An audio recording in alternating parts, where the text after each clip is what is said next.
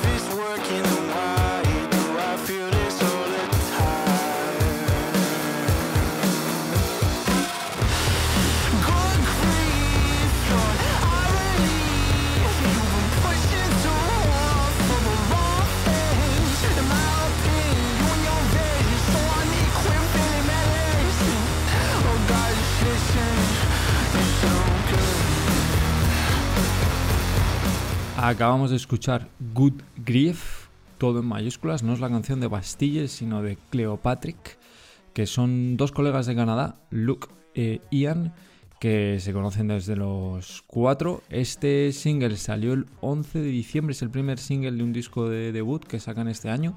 Han ido sacando singles eh, desde hace ya un tiempo. La portada de este single también son ellos dos con los ojos tachados, igual que el resto de portadas de los singles que han sacado anteriormente. Si no vives en Canadá, olvídate de escucharles en directo por ahora. Si vives en Canadá, abrígate, que aquí hace frío, me imagino que allí más. Y métete en su web, que han recreado como un sistema operativo de un PC de los 90 a modo de web, que está muy chulo y ahí tienen, eh, bueno, pues cosas de conciertos. Nada, pasamos a la siguiente. In some of the songs, they would at times have lyric content that went beyond just the dancing of songs. And the one thing that I sensed was a sense of community. There were tens of thousands of other uh, like-minded people,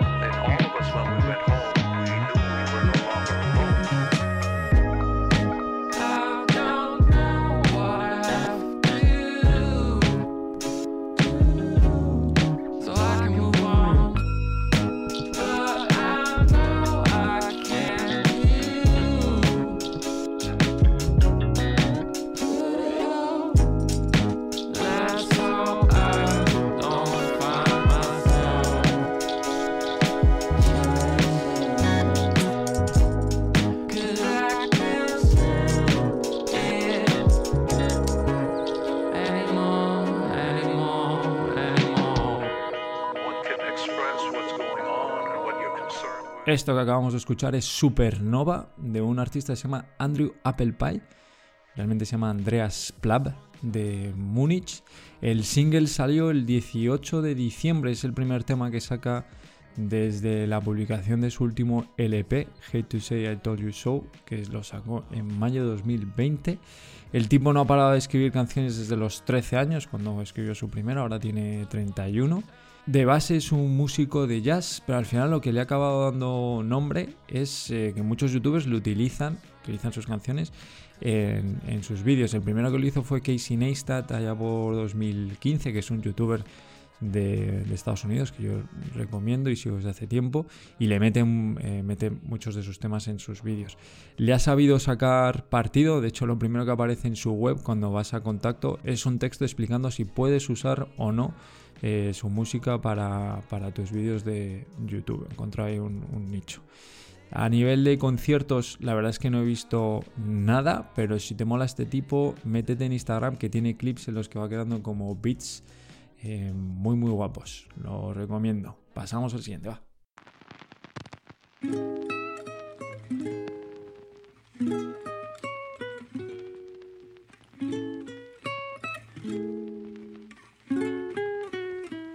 Que no se me ha ido la olla.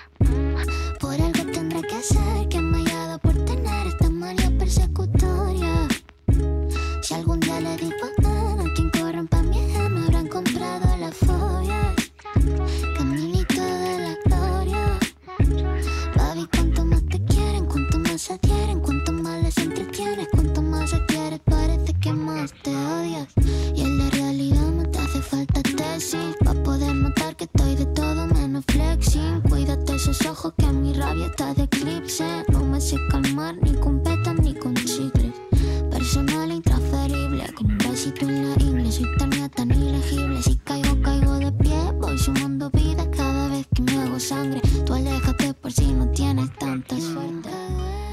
Esta canción se llama Amén, que es una de mis artistas favoritas de- del 2020 de España. Se llama Babi, de nombre Bárbara, madrileña de 21 años. El single este es del 15 de diciembre.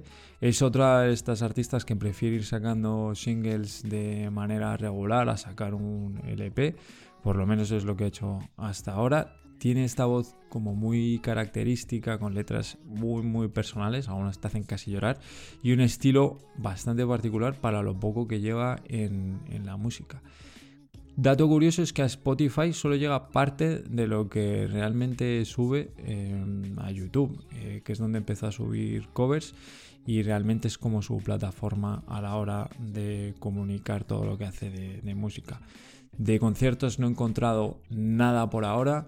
Esta canción está guay, aunque mi favorita del año pasado sigue siendo NASA, que os recomiendo escuchar.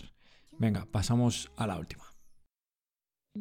Te pregunté si vas a estar en tu casa a las 3 o alrededor de las 3.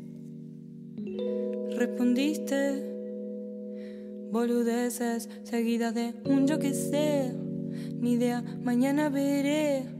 Ni te contesté al otro día, igual pasé a esa misma hora que te dije, no estabas. Me puse triste, no quise insistirte la mente en frío para poder resistirme.